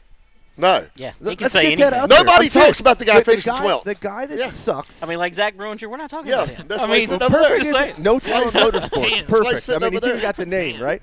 I, I just think that, yes, you're going to catch some bad ones. And I think you're going to catch some bad ones for you. But I think He just used reverse have to. psychology. He won't now because he just said it. I think he, Yeah, I think that's, what he's just trying to do. He's trying to make sure they all hear it. It doesn't matter. I, but Yeah, I, so if it does happen, your last, I told you. I think you gotta. I think that's the kind of the cross you gotta bear in that deal, right? I think mean, I, I- think the sport needs you to do it. I do mean, you I'm think it's worth gonna- it for you to do that, to get That's a, a, better call? question. I don't. I, I mean, it's hard to say. I think. Um, Because from the driver team Yeah, side, that you is don't wanna hard to say. say 'cause you anything get that it. hurts It's well, it's it's hard to say, and I, I think the reason why I'm more apt to be more outspoken on it is because realistically, I feel like, you know, if I'm not sure how much longer I'm going to be able to do this. Sure. Yeah. You know Yeah, what I mean? sure. I, I mean, I, realistically, And it's every, got to a point. Something's got to give. gotta give. Something's right? got I to mean, some- give. I mean, right now, like I said, we're, I mean, sponsor doesn't come back next year. Is it time to do something else? You know what I mean? So it's not like I feel like I can be a lifetime late model racer for Junior Motorsports forever. So I mean, I think eight years ago, I mean, I'm going to try not to make a peep about anything. Number Sure, one, because I don't sure. know. Keep my head but down. number two, because I don't want to stir up anything that you know. But Yeah. I think now, I mean, I anything that really any anybody says, I think has you know the right intentions. You know, I think I just I guess seeing it from the perspective of us and the team, you know, having a team and everything. I think you know you just see how much stuff costs a lot of times on paper. I think the Saturday night racer doesn't realize, you know, a 100 here, 500 here, Sure. you know, but when you see it all, you know, because it's all budgeted. I mean, we know, you know what I'm saying? I mean, when you see all of it, how much you spend on how much more expensive it is to run a built motor at Motor Mile versus a crate motor at Hickory or vice versa. I mean, that's when you see, I mean, it just, you see the stuff, and I, and I, and I don't see how others don't see the same thing, but I, I don't mean, see how they probably would have their own reason. spending money doesn't equate to time. That's the thing I can't figure out. I can't figure out how people would rather spend a thousand dollars more on spindles than know that their kid with two sets of tires got 165 or 250 or 4,000 more laps. So they don't equivalate the money to the time. It drives me absolutely crazy. Because you get a dad that comes in that's like, here, I, poof, here's a suitcase of money. What do I need to do now? And you're like, and I just started telling him. I took kind of a Greg Marlowe play. What you need now is to go run about 12 million laps over there and spend about three years getting your butt kicked, and then you can come back and actually compete. But until then, it's great that a lot of these young guys get in there and dominate. But what kills me is when they start to run out of money, now all of a sudden money becomes important because now they're trying to prolong their time. Sure. Mhm. But let, let's be honest. What young guys jumping in there and dominating? They're not. It's not happening no Yeah, more. I don't but see that's it. but that's uh, some of it is my opinion of why people quit so quick too Sure. because they don't just come into it and spend as much as junior motorsports is spending or you can buy 15 dudes and have a 48 foot tractor trailer out there and do all this crazy stuff and still go get your butt kicked Yeah. it's the time that you put into grinding through it. So why does everybody want to pay more, which means they can actually rest, race less? That's the thing I can't figure out. To where if we curbed it to where we spent less and raced more, the whole sport would continually try to grow. But that's not the memo.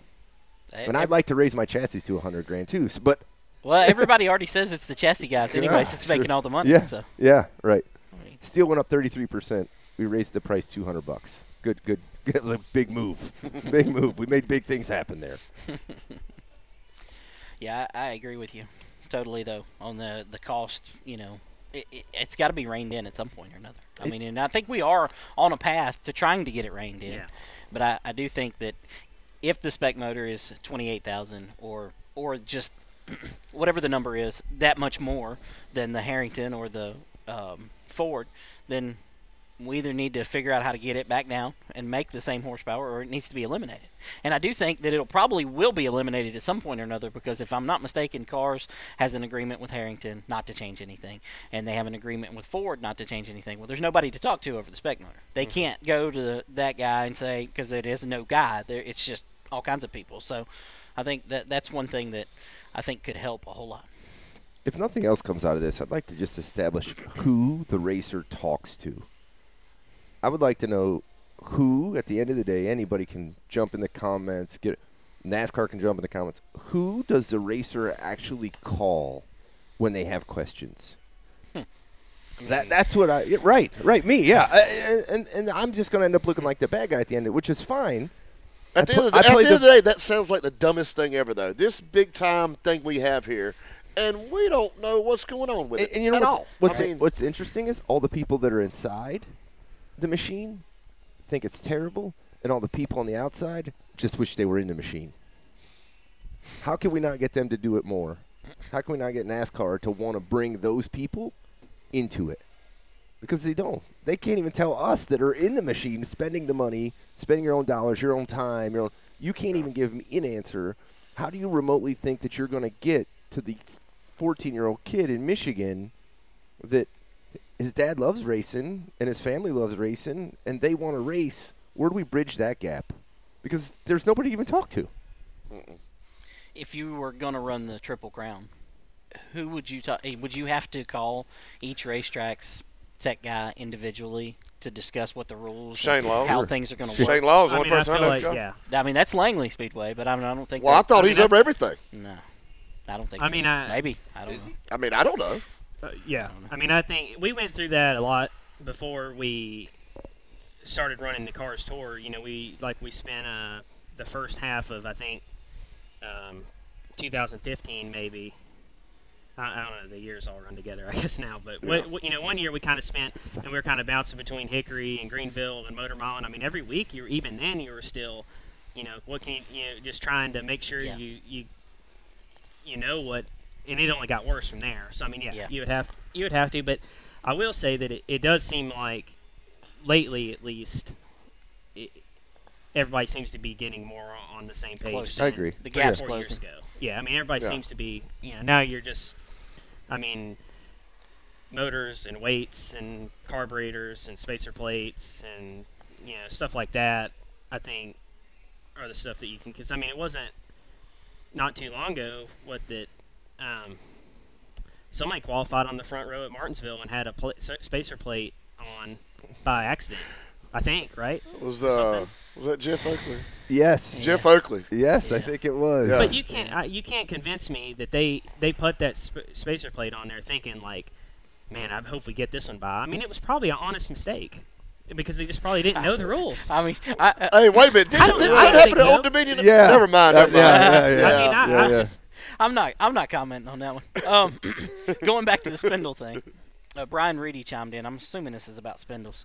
Um, said if outlawed, it should have been across the board. Not this brand is okay, but not this one I'm referring to there. But I think um, I, I don't want to get into brands, uh, and I don't want to. No. You know, I don't want to call into people out, but Yeah. you know, more or less what he's saying is correct. You know, there, there's a there's a spindle out there that has the, the steering arm billet CNC'd into it, and then you have one that's welded on. Now you can argue if that's even really that big of a deal, but when I say that really to make you know one spindle legal based on their rules, I would have to cut it in his span saw and weld it back on, and then it's still a thousand dollar spindle. I mean, I thought the rule was related to cost, and really, it doesn't seem like it was.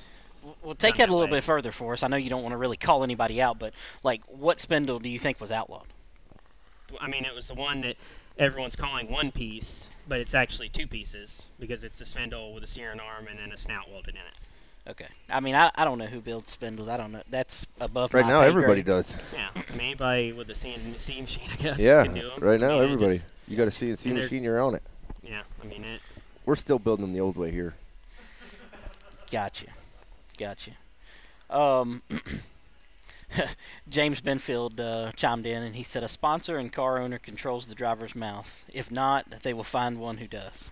For sure. And he's That's- probably right. Listen, you Of course, trace it back to Junior's the money. fairly outspoken, Yeah. especially now that he's not in a car. Yeah, but he's He's a racer. extremely outspoken. But he's a racer, that's why. Yeah. Ha- have you? I- I'm assuming not, but have you caught any flack, you know, from that side uh, of you being outspoken? No, I don't think so. I mean, I, they.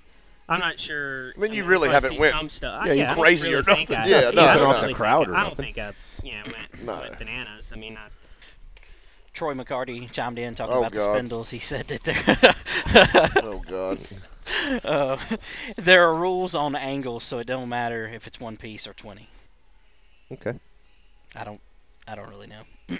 I, that's above the spindle conversation is above my pay grade, so I'm depending that, that on one you was to. above my head. Got you. So Troy, maybe uh, chime back in. I mean, uh, uh, it, to me, it's not really about one piece or two piece. I, I thought the whole thing was about cost, and we didn't do that. That's, I mean, that's all I'm really getting at. I'm not really Yeah. Right. Yeah, trying to shame. You don't care if it's spindle- two, Yeah, you don't care five, one's an advantage. I'm or doing saying this or whatever. You know, you Yeah. can still go buy them. I mean, I, I can go buy a twenty-five hundred dollar helmet, or I can go buy a six hundred dollar helmet, right? I mean, right, right. it doesn't. So there's there's really there's really no fix for that, i- is what you're saying. There's no way. I, I mean, is there a way for them to even write that rule to where that that spindle would be outlawed? I mean, if, if you say you don't can know. cut it, so how how would how would they we, write a we rule? go back old school cup where we had to have built all that old cast stuff that we had to grind down to try to make lighter. I don't know how those were production spindle of sorts. I don't know beside that how we I mean, do it. but I, at that level, they've already been through all this. right. That's what I mean. But that's what I can't figure out. How have we been through this all? But yeah, we don't care about this. I mean, they here. had those rules. right? Like that's my question again. Yeah, we've been through this. We've done this. We got all the data from all these five thousand races that have happened. We know what worked, what didn't work. Down here, let's not employ any of those tactics that we learned up here. Let's just continue to do whatever we want to down here and let it run amok. How, how is that going to win? I don't know. I'm going back reading some of the comments. Uh, Derek Stoltz said that uh, at Motor Mile, people's kids were going to be carrying in 12 packs. and, and and to uh, David Hagan's credit, he did Stoltz say that he didn't care if everybody coming in had well, had four or six beers, whatever it fit. I can't remember. Yeah. But he didn't care if every one of them had beers in it or if what they had in it. It didn't matter to him. So it was pretty uh, Awesome. pretty interesting. Sound like the best I- I- on sponsors that, for I- that facility is DUI lawyers. I think Doc's drinking again. I think he drinks. I mean, I agree with Roger on that thing. I just can't see that really. Everybody makes a big deal out of it, but Yeah. I don't really I- see how it's going to affect anything. I mean, I just had an old timer tell me one time, and I, I thought that was pretty interesting. I'm not going to bring up who he is. He's still kind of around, but he says, you know, all these racers think they're one shot click away from winning this race. He's like, there's five guys going to win this race. The other 15 got no idea. Right. They're not a shock click away. They're not a tire away. They're not a new right rear away. They're not a rent and spring away. They got to work harder to get there. And I think that's the thing that a lot of people miss out because we do want to talk about how we can buy a thousand dollar spindle Buy and put it on stuff. Facebook what- and I always told Instagram. Bud, That's back, just- back- back- all back in the day, Speedy Faucette won all the races at Ace. He won 33 late model races in like a four-year period. And I asked him, I said, "How you win all this?" He said, "My car is 19 years old." He said, "On Sunday I work on it. Monday I work on it. Tuesday I Right. work on it." He Right. said, "These other guys unload on Thursday and wonder why I'm kicking their butt every week." You know? Right. That's what I don't understand. That's that's why I wanted to do this. I I wanted Langley and I talked about this show quite a bit, and the thing I wanted to do is I wanted to eliminate the excuses. I wanted to have guys like him on that do the grind and eat all the garbage that they have to eat to Yeah. try to continue going where they need to go. Don't you think there's a lot less now than there was three or four years ago of these kids just coming in, not touching the car and driving it and leave? No. You don't think? No. No, I think there's a lot less of those I kids that- coming in, but I don't think there's a lot less of them, you know, not, not you know, not you know, working on the car. I mean, I think part to add on, like what you're saying with the whole rules is, I mean, 10, 15, 20 years ago, I mean, you didn't have Facebook and Twitter and all this stuff where all these people can read Right. and form opinions on Yeah, it without right. really knowing. I mean, Right. I mean, your posts are controversial. They also had a rule book that everybody Yeah. got, and they read it, and they go, "Oh, there it is." Okay, yeah. Let's Right. right. Yeah, what- Exactly- what's that's exactly what happened. I mean, That's exactly what happened. Listen, Yeah, when, when Greg and Marlowe came to work here, I said, I, your, our licenses came, and I gave him the rule book. This is no shit. He walked over to the trash can, and I used to carry it all the time. He walked over to the trash can, he looked around, threw it in the garbage, went right back to welding. I was like, all right, so the rules have been set here. This is the way we're going to do this. I, I don't, I don't know that there's a win. I, I don't, I don't know unless the collective group gets together, and some people become outspoken and are willing to stand up and say, "Hey, Somebody takes a lead right," and does. And that that's why this needs to happen. We need to give, we need to show people some ways that I think people are making it, and other ways that people aren't. And I just don't think enough people get access to to guys that have made it, to the Phillips, to the Lees, to the whatever, to be able to realize how hard them dudes go after it all the time. Eat, sleep, how much of their families they give up, how much of their vacations they give up, Yeah. how much of their they live in a smaller home, how much of they're driving a 1984 minivan with no bumper, how much you know what they give off. That's what Langley's dropping I know. That's I why I said outside. that. Uh, how much they give up to be able to actually get what they get, and then if you do understand that, how are you pissed when a guy gets mad after he put his whole heart, body, soul, life in front of this to make Yeah. it successful? How do you crap on him when he gets pissed because he feels like something didn't go his way? Uh, That's a that's a form of commitment that I think a lot of people don't understand to be successful. That that's what it takes. I think overall, I, I do think it is heading in a little bit of a you know more positive direction. I mean, I think in the end, what everybody wants is for to to go by the rule book that they print. And sure, there's plenty of things. Like I said, there's plenty of things that you know you could talk about that are that people let go that aren't in the rule book and blah blah blah. Sure. But I mean, and you're not going to fix it overnight. Hundred percent. But No. at least if you can give people a direction to work in, so you're not just. I mean, it's even like the spindle thing. Let's say even if you wanted to go that route where you just, and you know, outlaw it completely. Say, look, by 2020, you can't run them anymore. Right. So when you wreck one, you should probably. Right. I mean, don't go buy another. Right. But Yeah. to your point, how would they do that? I don't know. I mean, I'm, I'm just using that as an example. I got don't you. think. Well- but, but I, I got you. it's like I mean, Cars Tour wrote in, and, and I don't know if NASCAR may have done this as well. You know, wrote in the rule book that said, you know, the 604 is going to be phased out Sure. of competition, Yeah. and this motor is going to be phased out. You know, Yeah. that those type of things. I don't know if mean, it's- NASCAR ever wrote that in there, I'm not but I sure mean they that that is. There was a out. That's press what I'm release, saying. I That- think, that's, of something. that's been the wasn't biggest there? I problem thought you last year. Is shared that it. they say, "Oh, you can't do this anymore." Well, everybody's like, "Well, crap, I got this." Right. You know, now what the hell am I going to do with it? You know? I'll tell you what you're going to do. It's going to be its second chance. There's a whole graveyard full of stuff down there that was great ideas Yeah. that people have spent. This is the only machine or business that I've ever seen that consumes money as fast as you can shove it in the shredder. If you don't believe it, go to RCR. It's the truth, right? They're just throwing pallets of it in the shredder. For mm-hmm. what? Right? Like at some point, if we can curb it to where it's marginally, you know, like you can flare your fenders out an extra two inches. I, I don't know. Let, let's come up with some way that doesn't just torture everybody to death and cost because we're running the middle out. We're Right. completely running the middle out. Yeah. Ta talking about spindles, Adrian Hodges uh, chimed in said spindles aren't winning races. It's who's in between the seat and the steering that's winning races. Spindles are just a small piece of a big puzzle, and and of course he's right. I mean, there's no doubt. But Uh, everything, you know, and I'm not against or for the spindles. I don't. I'm not smart enough to know anything about them. I don't actually. If you showed me one, I wouldn't know what the hell it was. Um, but a- at the end, at the end of the day, I'm just for whatever saves us. Yeah, period. sure. A- As a whole, for late model stock car, because that's all I really care about. Late model stock car racing. What saves us? If it saves the drivers money, if it you know gets more fans in the stand, that's all I care about. So I mean, that's and, and ultimately, I mean, if the spindles don't matter, then we don't need to be writing a rule for 'em. You know what I mean? We don't read, ne- especially a rule like if you say that it's that convoluted, anyways. You know that it basically. Bigger Does fish nothing. to fry. Then why would we even write it? it. Did CE have him on? Do what now? Did CE have him on? Shot me down. I was like, I got him here. I, I thought I maybe I had him on. Sorry. I mean, maybe we need to start making a list of spindles at the racetrack instead of engines. Right. You know? Yeah. Uh, hey, that would be possible. yeah. hey, You might as if well. if Kim would do it, I, I told her one time. I Oh, said, jeez. I said, here's what I need you to do. I need you to go get every driver's chassis, shocks, whoever built the shocks, the engine builder. I need I need everything. Okay, I I need to know how many stickers is on the side of their car. I want it all. Because I mean, these fans. I mean, and it's not just fans; it's other teams and stuff that that'll ask on there. I mean, like they want to know. I mean, like I get people if we go to a race and we don't have a list of engines, uh, we get text messages. Hey man, do you happen to know who so such and such what engine they have? Sure. I mean, like people really want to know that. I mean, like it's it's that important. That's I mean, the second best I part mean, of Race that's- Monitor. do you care? Oh, That's the second best I mean, part of Race Monitor, for real. it. It's They the are ate time. up with it. The time is the best, and Ninety then percent of the time, those are wrong. I don't care. People still, I'm Just telling you know.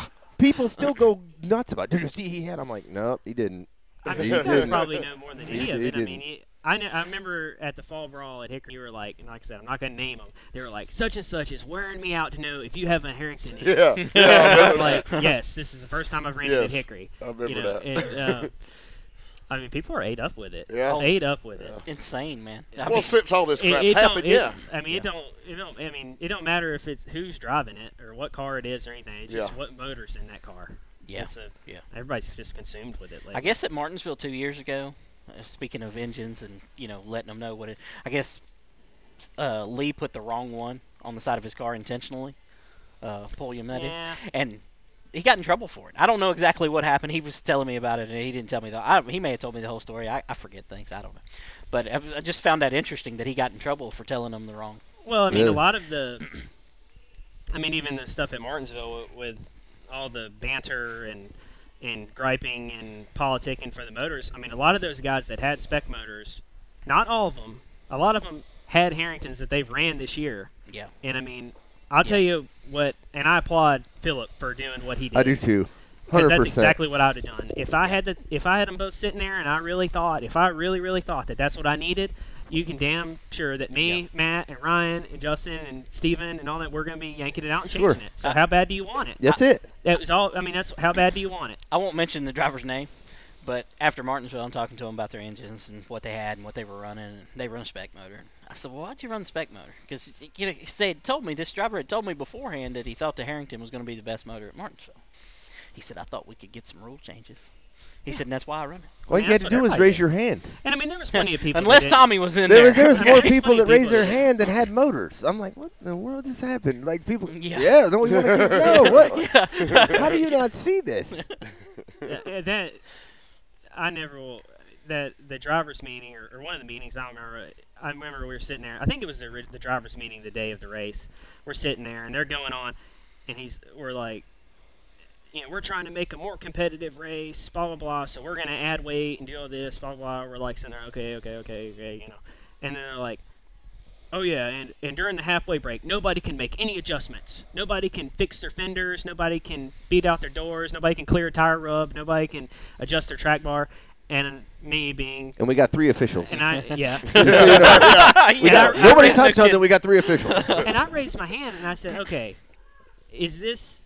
So you're saying that you're trying to make the most competitive race. So you believe that it's going to make a more competitive race if you don't let somebody fix their fender or move their track bar Yeah. if their car's tight Yeah. or something. I'm like, and then they were like, oh, oh yeah, everybody can do whatever. Right. You know, Yeah, and that was yeah. There's and a I mean, that's caution where it with went from. It 20 went from one extreme to the Yeah. absolute other. That's how it rule went from- changes go there. though. Yeah. Yeah. Everything in the driver's meeting. The worst part of the driver's meeting is you- when you're sitting in there when they do the one inside the media center. Yeah. And we're, we're always in there for it, and you know we're listening, and they'll say such and such rule, and then somebody will go, and they go, I, I raised my hand by the way, because y'all can't see me, but um, they'll they'll go, well, I, in the, on the entry blank it says X. Oh well, that's what we're doing then. We're not gonna do this. Well, just make up your damn mind and do one I thing. mean, just let them do whatever. I mean, and that's ended up what they did, and that was the right thing. I mean, Yeah. we we changed the power steering pump at halfway because I had no power steering the first half. yeah. And, well, not we. I could tell by I the way the brakes it. were glowing. You didn't have any power steering. We had good brakes. They glowed. they glowed. But I, I, they glowed, but um, we had I had no power steering, and I didn't change it, but I was I stayed, stayed in the car. But I mean, if you can get it in those races, if you can get it changed in five minutes, whatever. I mean, you're gonna if, if somebody changes their carburetor and puts a big carburetor on it, wins the race, they're gonna get thrown out afterwards anyway. Right. So what's it matter? Well, seeing as you come prepared tonight with your own list of topics that you thought we were going to talk about, anything we missed? I don't think so. Man, we hit it all. That's pretty good. Yeah. I mean, I'm he had to remind us of the spindles. I, but, I'm, you know. I'm glad you came. I've been, I, I've I been, think this is what we got to do. I've been thinking on it a little bit. Like I said, I, you know, I, I mean, I think you guys have the, the right outlook on it. I mean, it's just, I mean, you're trying to make people aware, but not just to create controversy. I mean, it's just to discuss the. Yeah, I, I don't really want to create. I think we're going to create Yeah. our own controversy, not trying. Oh, there'll be uh, controversy. for sure. I- I mean- and I guarantee you, somewhere, somebody tomorrow is going to be calling one of these chassis builders, maybe you, maybe, you know, a tech director, and they're going to be like, I listened to such and such, and Josh Berry said that those that you didn't outlaw exactly. five dollar That's spindles." probably already happening right now. They're probably getting text it. messages. I guarantee And all the tech guys, all they hear was one one And one then Josh the- Berry, one one one one And Josh Berry. Yeah, That's all and they then heard. the, the motor builders are going to be, "But my, my motor ain't doesn't cost that much. Josh Berry's a liar. Blah, blah." And they're all, but they'll all hate me. And Headline: Josh part Berry ruined Hey, racing. we already got the first one that said that you were lying about the cost, and that would be Zach Bruenger. I seen he chimed Well, in yeah, just a while I mean, ago. I, I mean, I think what- he said he had 25 bucks in his motor or something. I, Yeah, don't know. I mean, that he, he ask- runs ask like him it too. So I mean, you know, We need somebody to be the voice of racing. Why don't we let him do it? Jesus, something about aunts and uncles, and I don't know, man. Planting corn, really. something. I don't honeysuckles, uh, Yeah. something. he didn't bring his mom to hang out, did he? Oh, Jesus, stop! Uh, I was Just just checking. Just stop. There was somebody else. You said. Just, don't just stop. Let's Just just- stop. Please, please don't go over that. know. Um, And on the next episode, Gosh, and, and we, we we do have to about wrap it up here. I mean, we can go as long as we want, but I don't think we should go too long. But uh, man, Josh, you've been actually a really good guest, and you know we appreciate you uh, coming on with us. like you expected Yeah, I- I be. thought the same Wow, thing. you actually did pretty good. That was dude. condescending. Honestly, Wow. no, no, no. Honestly, you, you never know. I mean, like you get a guy in in, and I think this setting helps because you know we're just all kind of laid talked to him back. and- three thousand times. He's pretty you good. know, you know, it's sometimes he's full of crap, you know, on Well, Facebook. So I mean, you know, you just never know. You know what I mean? Yeah. You never know. I mean, I don't mean that in any, you know, way. I just mean that he's been a really good guest. I think that people listening have got a lot of information. I mean, I certainly have. I Who do you mean, want to thank? Right? You know, there's some. He's already dudes- thanked Dale Jr. Yeah, I don't care main, about that, right? thing. Like Dale gets thanked enough, but there's some, there's always some people that that help you grind that nobody ever gets to know about, right? Like Greg Marlowe was influential for me. He really helped me stick to the grind. I've had a lot of guys that have come through here. Ryan and Matt, nobody knows who the hell they are. So. yeah. Uh, they- um, so there's some guys. I mean, whether it's the sacrifice your wife puts up with or your your parents or you know what I mean. Who they don't get so many of the. Who is there anybody else that you want to thank that just is selfless and doesn't have to? You know what I mean? They just work because they want to because they believe in your brand and what you're doing. I mean, really, like you said. I mean, obviously, early in racing, it was my dad. You know, Sure. and, he, and I don't get to see him as much now because I, you know, he lives in Tennessee still, and I live here. But you know, he was so. I mean, he did anything he could to just help us race at Sure. the level we were racing now. I think he was on racing here. then, and um, you know, nowadays, like I said, all, all our guys, and, and I do. It's something that I do really take a lot of pride in. And you touched on it is that we've had the same guys for so long, you know, and that's something that, like I said, we've had people come and go, you know, people decide that they want to do something different or Sure. whatever, but for the most part, The core guys have been the same.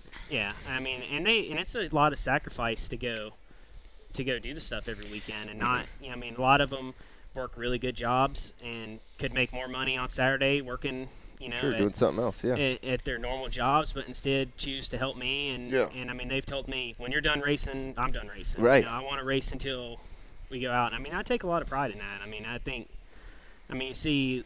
I mean, the, our group that we've had, you know, you recognize every year it's like the same same people, and, and even, you know, in our shop and everything, the same people. I mean, I think it's a credit to, to what we're doing and how we're operating, and I mean, I take a lot of pride in that. What, should. what question did they ask? Zach, Zach's chiming in again. He wants to know if you pay for Speed 51. I well, mm. You might you might want to be careful how you answer this based Yeah, on the no, last I- question you answered about paying for something. I'm gonna say no, and I'm gonna say this on if if I was you, and I wanted to do that, which I don't necessarily think is crazy. Yeah. But you should give the Josh Berries and Corey Latham's and Roger Johnson's free race 22, and say, look, man, I'm gonna give you this, and just share share some stuff on it, spread it. Like when I write about you, when I post a video on it, share it. Like. And then I'll say, okay, I've Sure. been with him for When ten you years. post Oh, a- geez. I had to Here raise hell go. to get this damn sweatshirt. Here we go. That's my opinion. You, you know how much? I'm Speaking saying. of, you know how much that shirt cost him? See- According to his Facebook, fifty thousand dollars. That's how much that shirt did. cost. But It you did. get, I mean, He ain't seen fifty grand in his entire life. Okay, Shit. I'm just saying. I know what you're saying, though. I, I agree with what you're saying, though. No, I do too. I actually I mean, like that idea. That's I mean, say, Yeah. hey, look, here's a here's an account. You know, help me out with it, and well, and I mean, I'm gonna share the post race interview at whatever, and then you know, more than likely, my dad and maybe my uncle or somebody, you know, they're gonna get an account, and somebody, you know, I mean, that's how it. So is that the deal you're on with 51? No, Oh, okay. no, they don't. Figure- I'm not, I'm just not, figured I'd ask. I'm not on any deals. Just just figured I'd ask. I mean, thought it was a good question. Sure. So we, I was actually surprised. All that- two people still listening cared. I was actually. How many if- people are listening?